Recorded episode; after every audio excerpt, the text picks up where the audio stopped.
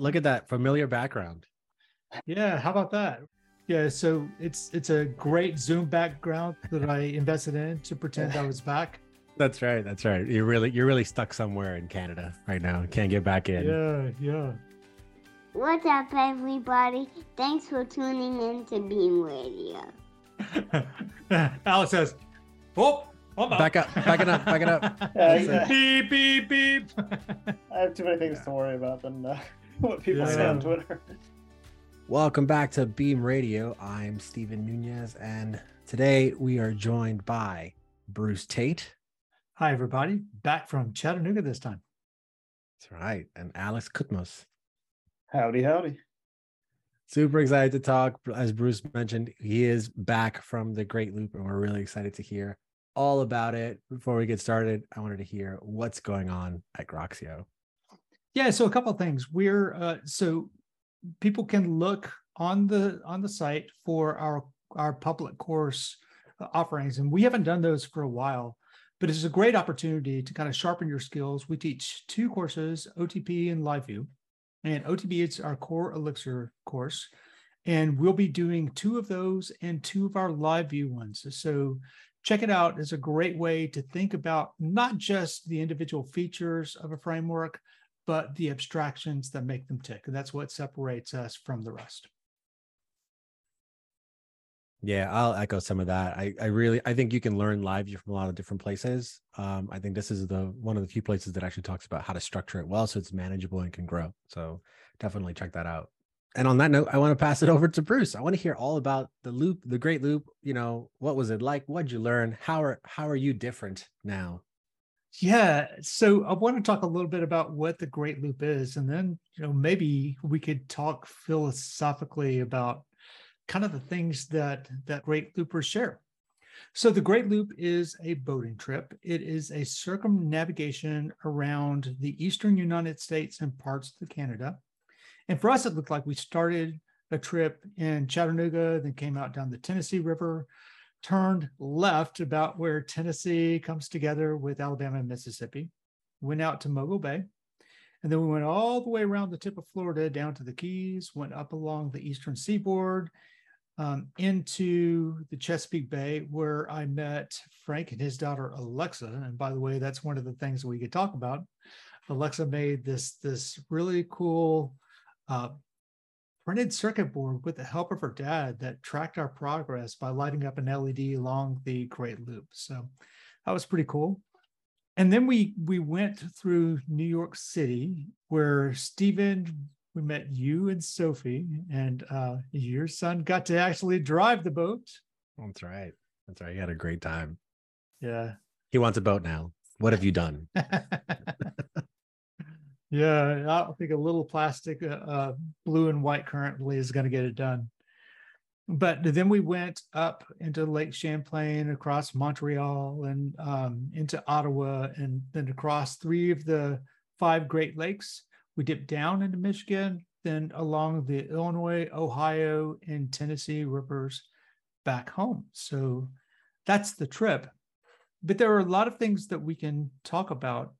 Looping is is kind of a, a programming construct as well, right? And and there are certain topics that come up that make great metaphors to programming experiences. But I think maybe what we can do is, um, if you have any questions about the trip in general, now would be a good time to ask those. And then if we still have more time, then we can go over to a couple of programming related topics. And, and I've got a, a few that we can bring up that are kind of interesting, I think.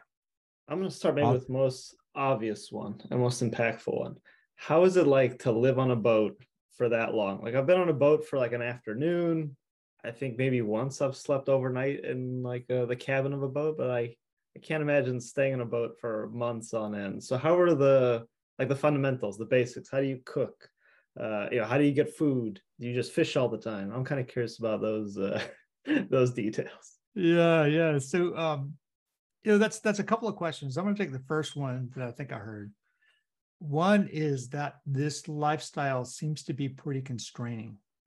And you have to remember that when we started, Maggie and I were melting because we felt really constrained because I really thought that COVID was going to kill me. I, I, really thought that, gosh, you know, I've been pretty vocal about um, that I've had some heart problems in the past. What do they call it? A comorbidity for COVID.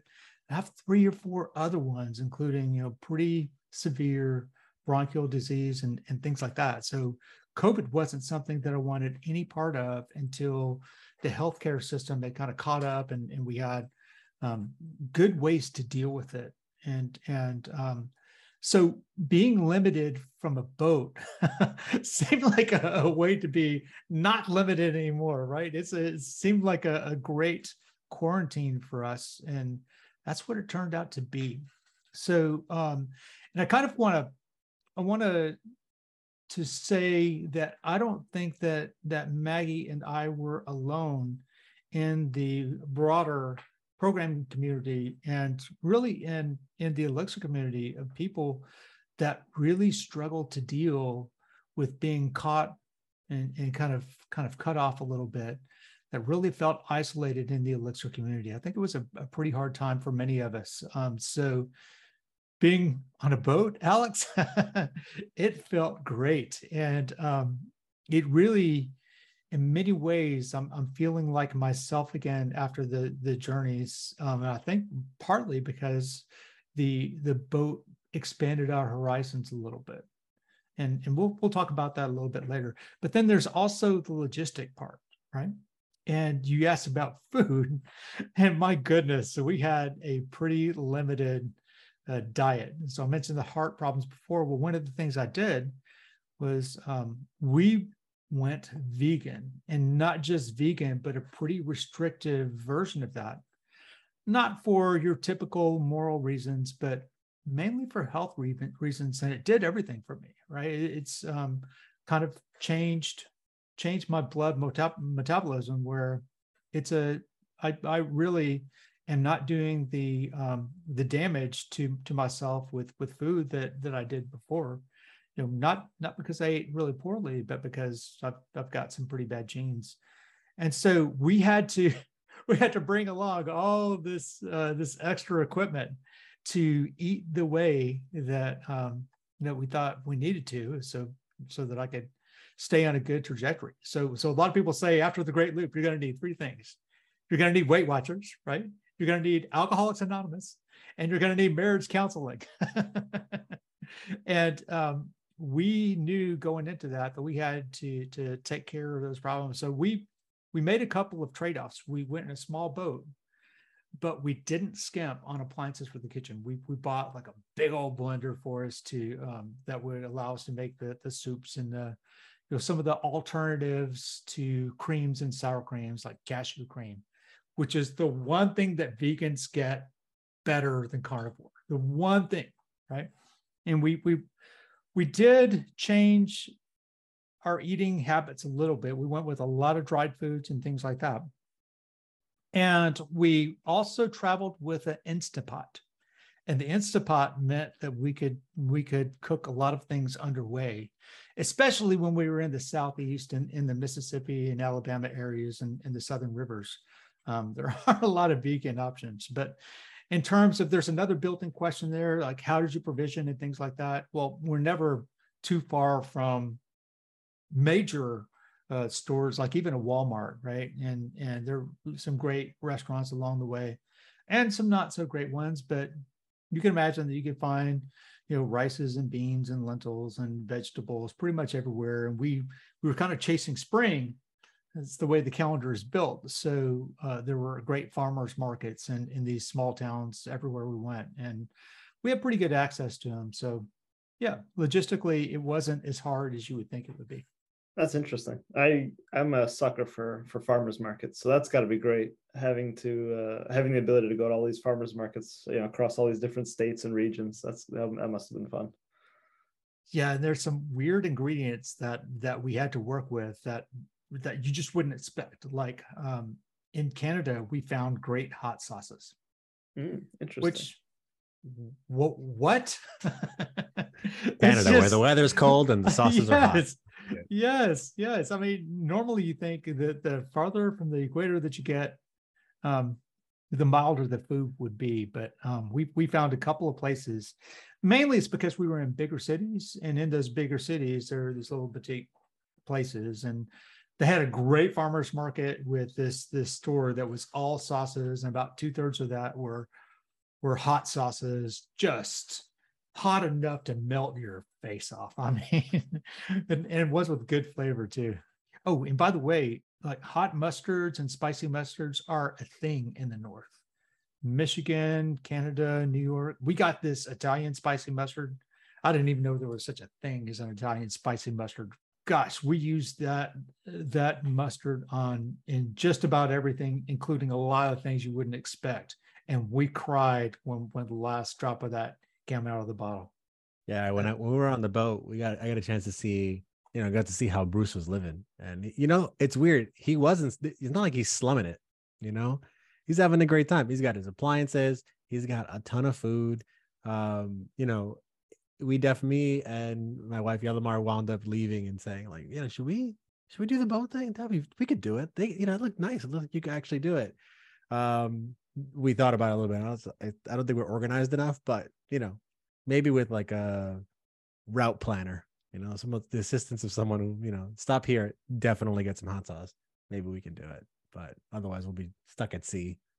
Are you calling like, Maggie and I organized? If so, you're the first two people ever to do so. I think I might I'll be say this. the only person on Beam Radio that is less organized than you, Steven. I was like, I was like collectively more organized than me and my wife are collectively. How's that? Oh, I don't know. Um, I mean, they're learned skills. It's things that that That's you true. do because you have to do them, right? Um, you know, one of the things that was really interesting um, to me, just hearing about your adventures on the loop, was uh, for the most part, and correct me if I'm wrong, but the loop is relatively kind of like uh, I liked how you said it. It was uh, low risk, high adventure. Is that right? Low risk, high adventure. Yes, yes. So we spent most of our time in places that were pretty protected. And by protected, I mean that when you're out in the ocean, the wind has has a chance to build up waves uh, over over time and distance, and um, that that effect is called fetch. And so with fetch, you can get waves out on the ocean that are you know six to eight feet just by blinking an eye. Um, and that's that's more than we should be out in with with our boat. We only only saw waves like that once um, and they were really in protected shores where you wouldn't expect them but we went from from the river system mostly mostly to intercoastal waterways and the intercoastal is just a, a, series of barrier islands and small little channels to stitch them together that allow you to stay in protected waters almost all the way around the loop. So we stayed in protected waters all but three days. So we crossed the panhandle of Florida. We crossed around to Key West, also in Florida, and we went offshore in Jersey, where essentially the um, the powers that be have lost control of the intercoastal waterway. There's just too much changing weather, weather too fast, and the expenses of dredging those channels have kind of uh, have kind of buried people. So they've shifted from um, a federal operation, if you will, to more of a local operation. I'm kind of curious to hear about the how the remote work story is from a boat. I mean, you know, after COVID, we all kind of went working remotely, but that's from the comfort of our homes where there's nice internet and you know, uh, and amenities like that. But how how was it like working remotely from a boat for that long? Yeah, and I think that I want to um, shift to the first topic, and that is what does failover look like at sea, right? So um, I know nice that tangent. work is just a, yeah, that that that work is just one slice of that, but really, it's it's we were depending on on a regular job to teach some courses along the way, and and we did. We maintained a um, a full teaching schedule except when we were in Canada. Actually, a busier teaching schedule than we normally have. And the, the thing that makes that possible is effective internet. You can imagine that Starlink would be ideal for something like this. But for a boat like ours, having that 120 power requirement. I mean, that's that's a power hog. Satellite systems typically are. We needed something different, so we we got something called a peplink. And what that actually did was it it's has a, a series of antennas on top, just not big ones. They're they're probably about um, about four four to five inches tall, and there are seven of them, but they're optimized for the different types of bands that we have. And we put them on the top of our masts so they had pretty good range. And what that meant is that we could take two different signals from two different cell providers and stitch them together to make our best possible signal. And so that there were very few days on the whole loop where we didn't have good internet until we actually got up to Canada, where these these systems weren't designed to work with like changing cards and things like that. So we had we had a few more problems, but we had planned to take our teaching schedule off once we got to Canada. So in terms of working, really it's having enough space and well, we were in port most of the time, and there were other loopers around more this year than there ever have been.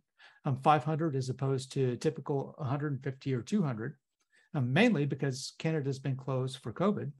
And so she would have the opportunity to go out and play with other people on the loop and, and tour while I would teach from, from the boat.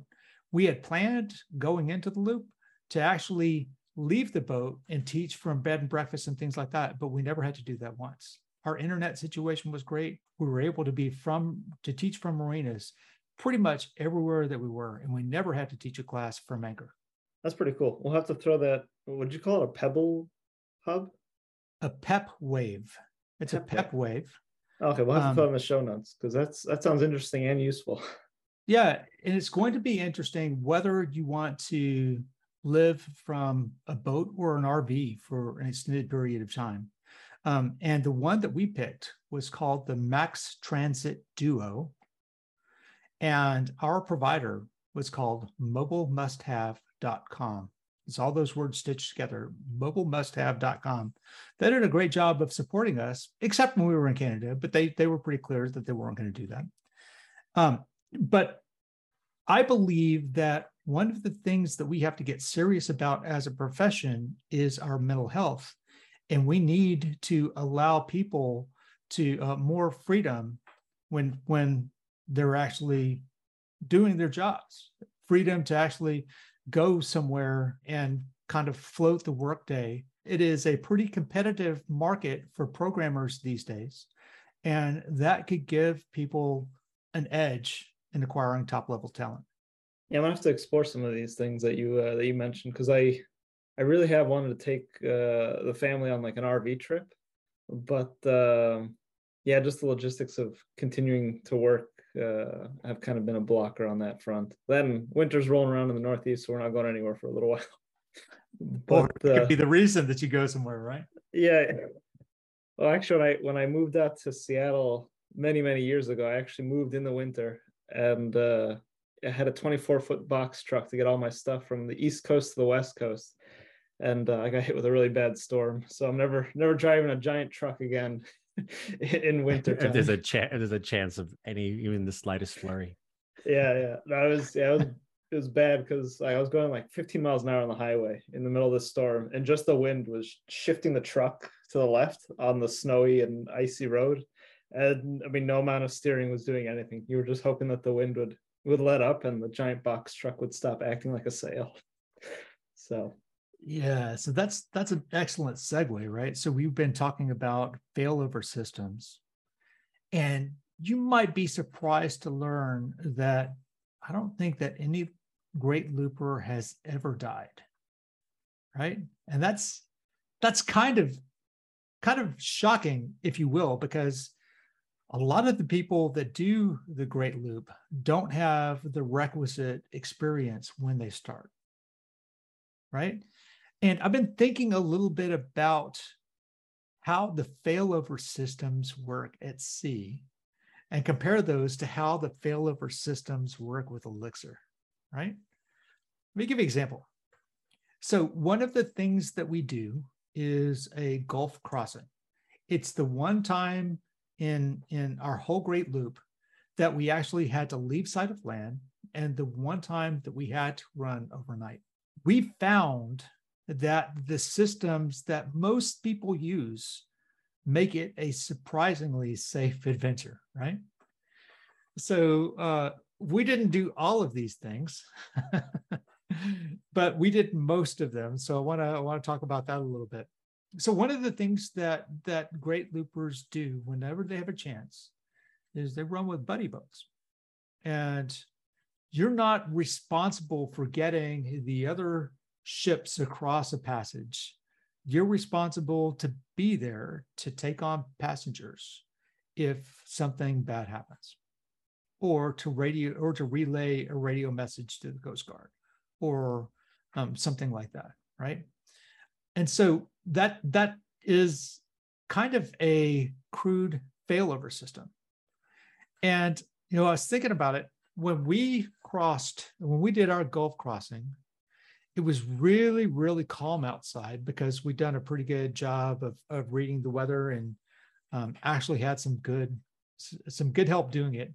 Thanks, Eddie, if you're listening. You made our glass light crossing possible. But then I thought about it. If we'd run across trouble, we had three people on board and a dog, and we had a dinghy on board that was would have been more than enough to um, to actually bring people on and kind of weather out things until until we were found right so the other things that we did as we were going across our crossing we made a journal of exactly what our GPS location was so that if we did get into trouble, we could call out with radio. We could, we had, we had course and bearing of, you know, that, that of, of the last place that we were. So if we did have to use our redundant system, then, um, then we'd be able to do so. I find it surprising that low tech redundancy systems like this actually work so well for so long you know, we we were in places like in in Georgian Bay. We were in a place called the Hangdog Channel. So we had been talking to uh, our friends Al and Arlene, and Al had a bunch of paper maps out. He was kind of talking us through through uh, what we were going to do next. What he really wanted to do was warn me off of this dangerous channel called Hangdog, right? it's a really confusing area. And he said, well, in the middle of it, there's this thing called Hangdog, and there's a channel that makes more than a 270 degree turn. And so you can imagine when you're just trying to go through red and green buoys, it gets confusing exactly which ones to go through. And it gets, it's technically demanding to go through exactly the right ones with rocks that are two feet beneath the surface on either side of you, right? So um, anyway, Maggie and I were kind of going and and leading this other boat down this this Georgian Bay, and we see weather building up outside in the big lake, which is just part of Lake Huron. So the waves and the wind are building. So we said, let's go inside instead. And then the red and the green buoys started coming at us really quickly. And I said, Maggie, where are we? And she starts looking down the GPS. She says, it says, um, a party. No, no, hangdog. And we both looked at each other and said, oh, Oh, crap. no. Oh, no. So she starts calling out these buoys like red, green, red, you know, and I started going through them and and um, started looking down at the electronics. And we had two electronic devices. We had our, our main built-in Garmin and we had our backup. It was just an iPad, right? iPad with a with a plug-in GPS device, and it was enough with our tiny little boat and another one of the painted the same color, the same year, exactly the same boat. They followed us through, and it was a, a non-event, right? And and all around us, we were hearing about um, pleasure craft and things happening to people, right? Like hitting hitting the the ground. There was a boat that said you know, we were listening to 16, which is the international um, station for hailing and for for a conversation with rescue. And we would be hearing these stories about sinking, and then we'd hear the Coast Guard respond. Um, What's your situation? How many people are on board? Does everybody have a life jacket? um, where are you? What's your GPS location? And then we'd hear this string of questions over and over. And they were trying to keep people calm as they were sending people out. After a couple of times through this same loop of questions, uh, the, the other boat would say, um, hey, how, how soon can you be here? And they said, we're about three and a half hours out. And they said, they said, you know, that's not soon enough. We'll be on the bottom by then. And so then, then the Coast Guard would um, would call other boats and said, "Hey, if anybody's got like a bilge pump nearby, this is where the distressed vehicle is," and that that vehicle made it fine because the the Coast Guard vectored someone else to help them. But it it strikes me that the systems that have evolved over time are low tech, but very very effective. I like the fact that you guys have uh, you know redundant systems on the boat. That is uh, that is a must-have. You got the the iPad GPS, and you got the Garmin. Uh, I'm sure you probably have also had like redundant generators or you know other things that were you know failovers and and backups. Uh, uh, it, it's it's funny that you bring up the you know the story about the other people uh, uh, you know, having a tough time at sea. There, my father-in-law actually used to work for Sea Tow, and I think he was working at Sea Tow for like well, like 20 years or something like that. He actually wrote a book about some of his favorite uh, moments uh, not not favorite good, but favorite interesting stories about uh, you know some some troubles that people found at sea. I think it's this is favorite now. Yeah, favorite after the fact. Yeah, in the moment, yeah. definitely yeah, not I'll, top ten. I'll put that book in the uh, in the show notes. But uh, yeah, you can get into serious trouble in the water. It's not like driving a car where you you have full control over you know the car and you know your your rubber's touching the tarmac that's far more uh, you know dependable than than waves coming and going or wind coming and going. So right, right, and so the Great Loop is generally built where you stay out of of such situations, but there are some places where I won't say that our life was ever in peril, but there were times when our boat could have been right that that we needed the requisite we needed to have done the research that we had done to stay safe and, and we did. So you mentioned Tow. I, I think that um, these people are very, very good at what they do. And they are also very, very generous with their time, almost to a person. We were we were boating in the Jersey Intercoastal Waterway. And you said, wait a minute, Bruce, didn't you say that they've lost control of that and that you can't really trust the red buoys and the green buoys? Well, yeah, yeah, I did. And so we were there because the out in the ocean there were tall waves and and there were going to be for about two weeks.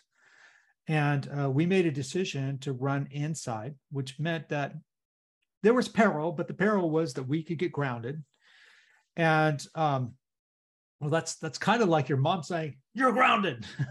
it's the, the same feeling, you know, the same sinking feeling that that you're that you're that you're in trouble that that somebody else is going to have to get out uh, get you out of and the people that generally get you out of it are Sea so we were in the intercoastal waterway there were three boats with us and you can imagine you can imagine that um, as you're looking at the bottom and if you can't trust the buoys you have to do something special to know where the deepest part of the channel is so, to give you a frame of reference, when the tide was all the way out, if I had a perfect run all the way through the intercoastal waterway in New Jersey, I'd have a, a, foot and a half beneath me.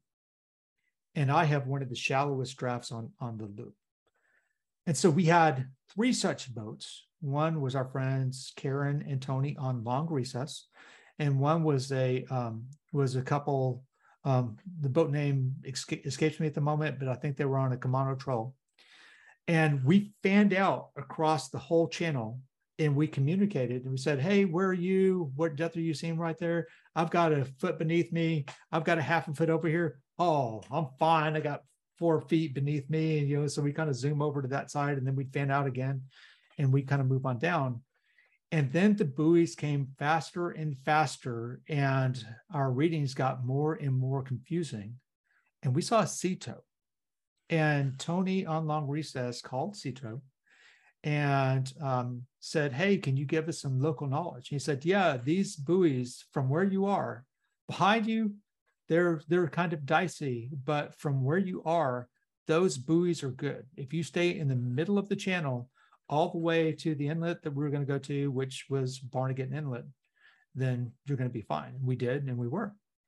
And and so that's a that's a thing that I often see replicated in the Elixir community. When people get laid off, somebody will step up, help find a job. Uh, there's there's the mentoring service that that we've worked together on. There's all kinds of places where people are willing to provide help for something that they normally charge for for free because they're fundamentally good people providing good service at a time that it's that it's needed. I, I really love that about the Elixir community. Yeah, that was a great tie into the. Uh, I, I didn't I didn't foresee you tying it back to the Elixir community at the end there, but that's I, I totally see that happening. Anytime there's you know like uh, someone's got a problem and they you know they uh, hashtag Elixir status on Twitter, people are always willing to help and and uh, and and lend a, a hand there. So yeah, it's I I found it that way very much, uh, and especially on something like the Great Loop. It's, I mean, I, I, was a little bit overzealous in making the plans to do this with the Groxio business. There, there were a lot of things that that I had to do to um, to slow things down. And you know, most of you know that that our dog passed while we were on the Great Loop. My brother passed while we were on the Great Loop, and that Groxio generally has a publishing schedule, and our plans were to do much of that publishing work while we were in Canada. We got so many offers to help from the Elixir community. Um, even as that stuff was kind of coming down, I was going through the lock with a rope in my hand, and my dog was behind me, um, happy she could be. And suddenly she fell over with a seizure. And I've got the rope in my hand, and there's nothing I can do but talk to her from a distance as we were getting it into port Maggie was calling vets because we knew that it was time to to have our dog put down. On the way, the Uber driver that dropped us off gave us both COVID. And so we went from a time where we had all this publishing content that was due to to a time when there wasn't any kind of any kind of time to to fulfill those obligations and um, you know, the Elixir community was very good to me in that time, very understanding of the publishing schedules. And, um, you know, a person said, Hey, family first, family first, take care of yourself, take care of your family, and then, you know, come back and, and you can pick up the publishing again then. And that was great. That was one of the, one of the best things in our lives. Um, hard time, sure but to be in a place in a beautiful place where we could be dealing with these difficult circumstances that we knew were coming and to have the supporting community just loving us. I, I got calls from so many people that that offered condolences and support and help and uh, it was just overwhelmingly beautiful. I want to shift gears a little bit from something to something a little bit less heavy. So i mentioned this idea of navigating on the great loop and it, it works like navigating anywhere. So we thought that reading all of the signs on waterways would turn out to be really, really hard. Turns out that it's not hard at all. It's that there are red buoys and green buoys, and you drive between them. Right? Sometimes reds are on the left, greens are on the right. Sometimes it's the other way around. But as long as the buoys are true, as long as they're making, as they're marking the right course through the waterway, as long as people are taking the time to maintain them and make them true, then we were okay. So I mentioned I mentioned that we were in Canada. And there were a lot of rocks around, and um, a lot of them were just below the surface of the water or just above the surface of the water in places that were hard to see. But oh my, were things amazingly well marked. I mean, we went through that hangdog channel and and didn't even blink. We just drove the boat through the red and the green buoys. Didn't blink. There was a place called Obstacle Rock where there's a big rock in the middle of the channel. Had to go all the way to the right. Then you'd go around the, the rock and go all the way to the left. No more than a couple of feet on either side of the boat. And we have a skinny boat. So we're about to go down this channel and we get this message on this social media app for boaters called Nebo. It said, beep, turn on your thrusters. And these are the things that move you to the left or to the right when you're docking. And we said, why would I have to turn on my thrusters? I'm going down, going down the lake. And then we see on the chart, there's this place called Obstacle Rock. So we said, all right, we'll turn on our thrusters. And then, you know, we're going around and we're starting to make this turn and we we know we're not going to make it in time. So we said, hey, use the thrusters. So we kind of, you know, whipped the, the couple of joysticks and shh, we kind of turn around and we just stayed right in the middle of those reds and the greens and the things were okay.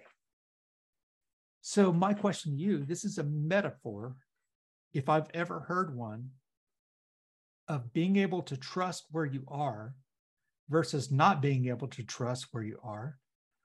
And so the first thing that I think about is mutability. so Steven, you are in a Bringing class. it back. Bringing you it are back, baby. you're in a class right now where you're you're using some object oriented techniques. How does it feel after all this time in Elixir? Uh, I miss immutability. That's really the biggest one. A lot of the, a lot of the, uh, a lot of the limitations or a lot of the ways you have to kind of think about things is because you don't have immutability. Um, that said, I mean, I write OO in my day job. We haven't convinced GitHub yet to do Elixir. It's coming, I'm sure, any day now.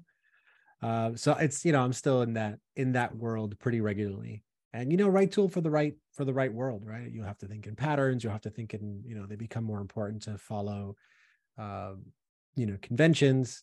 It's a dynamic language I predominantly work in, so that comes with this whole set of uh, interesting problems. No interfaces, no abstract classes. Um, but yeah, Muta- mutability is just you know it's a part of my life, Bruce. You just gotta take it as a constant. And Alex, I want to ask you the same question. So you've had um, kind of kind of cause to work in other ecosystems. You could say the name of the language if you want, um, but you've had some problems where you couldn't tell where the middle of the channel was, where things would compile and suddenly they wouldn't compile. Indeed, indeed. Yeah, I'll I'll say the language and the ecosystem. It is a Node. Uh, it's a Vue single page app uh, that I'm just helping out some uh, uh, a client with.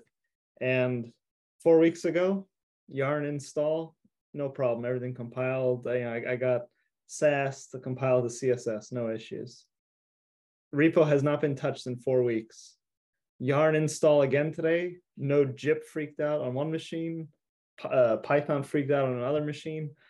And uh, yeah, I think before we started recording, I was telling Bruce about the the pain here, where like in Elixir, I feel, and I think this is something that Chris McCord and uh, Jose have mentioned a lot, um, uh, where you could take a project from a year ago, two years ago, and start it up today, and it starts no problem. It'll it'll pull down all the dependencies from Hex, no problem.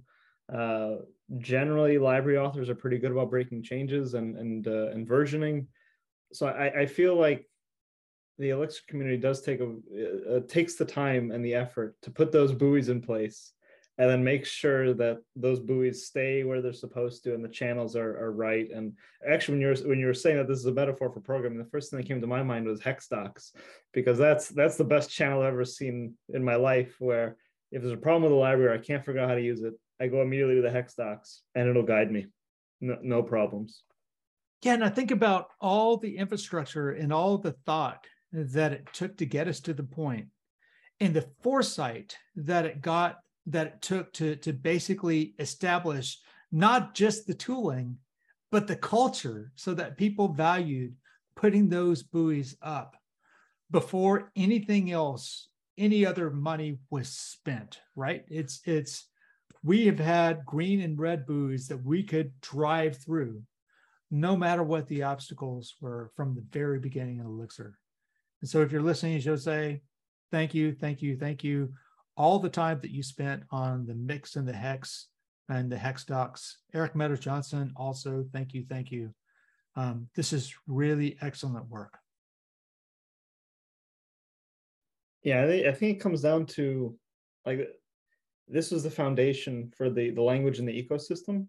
And while you know a few years ago people were saying, "Oh, there's not a lot of libraries, there's not a lot of this," uh, you know, people were complaining about the you know the Elixir ecosystem. Mostly people from outside the the ecosystem.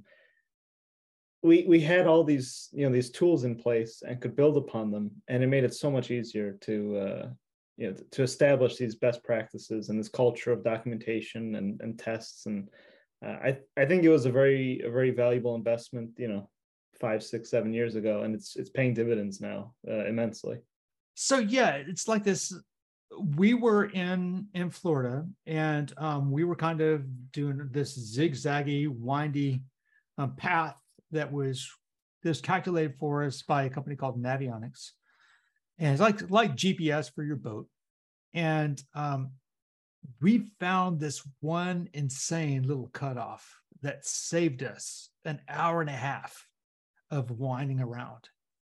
And um, I have to say, it was one of the dumbest things that we did in the loop, right?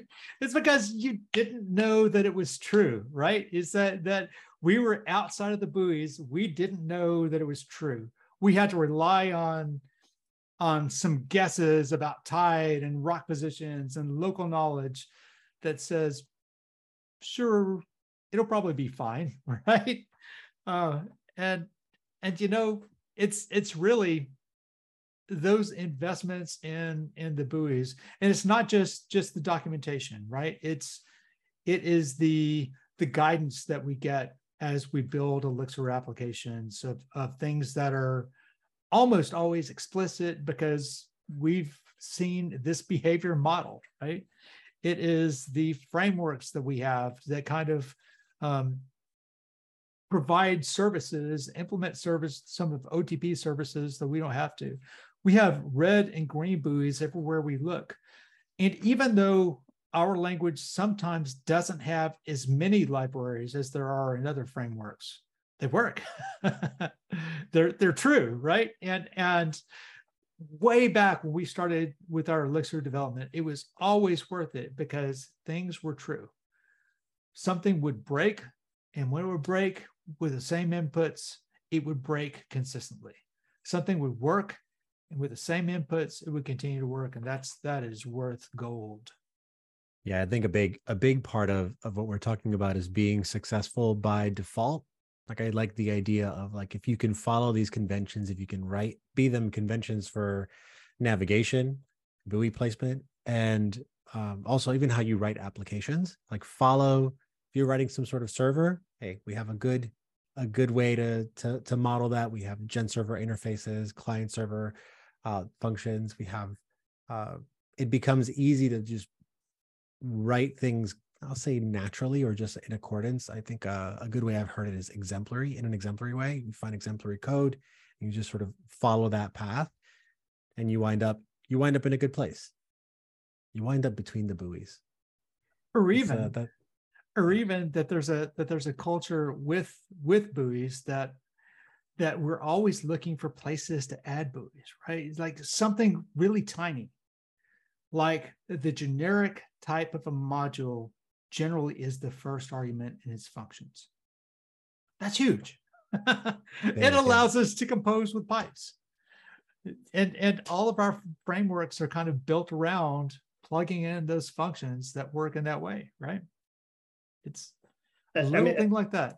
And this is this is a theme that's been around since the beginning. I think there was a talk by Dave Thomas back in like 2015, 2016, and he drew a very similar metaphor with the mountain Sherpas in uh, in Everest. I'll, I'll, have to look for this this talk because it's been a long time since I uh, since I watched it. But I, I remember that. I will help you with very... that. Oh, you... I gave that talk with Dave. It was called the Climb, and it was Codebeam San Francisco. Oh, there you go. Yeah, yeah. So I mean, this metaphor has been around for a long time, Elixir. So, and that's that's one of those reassuring things that uh, that Steven was just saying, where it's like you you will get on the right path, and it won't be that hard to get there. So Bruce, you mentioned you've had you had COVID twice um, on a boat. Impressive, super impressive. Um, obviously, COVID has had a huge effect on uh, us personally, but also you know as a community. Um, what's sort of the state of Gig City Elixir? We're coming back. We're coming back. Uh, we're going to announce a date soon. It's probably going to be near the end of May. So um, we're actually moving it forward a little bit. I'm very excited about that. I've, I've talked to a lot of people who are excited to have me back in Chattanooga. It's it's really time to get to get my to get my fingers into the Elixir community again. I'm I'm super excited to say that Gig City Elixir will be back. We're going to be doing it in late May. Watch groxio.com for the site details. All right, awesome. Well, on that note, I think we're ready to ready to call this amazing episode to an end. Bruce, thanks so much for sharing your uh, insights from the Great Loop. Uh, that was really really cool. A lot happened, and uh, yeah, I, I'm grateful we got to hear about it. Special thanks again to our sponsor Groxio, Career Fuel for Programmers. Bye bye. Thanks for that, Steven. That was a lot of fun. That was great. That was great. Yeah, it was a good chat. Uh, my, my, I think my father-in-law is gonna like this episode. I'll, I'll send it to it's an audacious dream, and um, it's good to be back.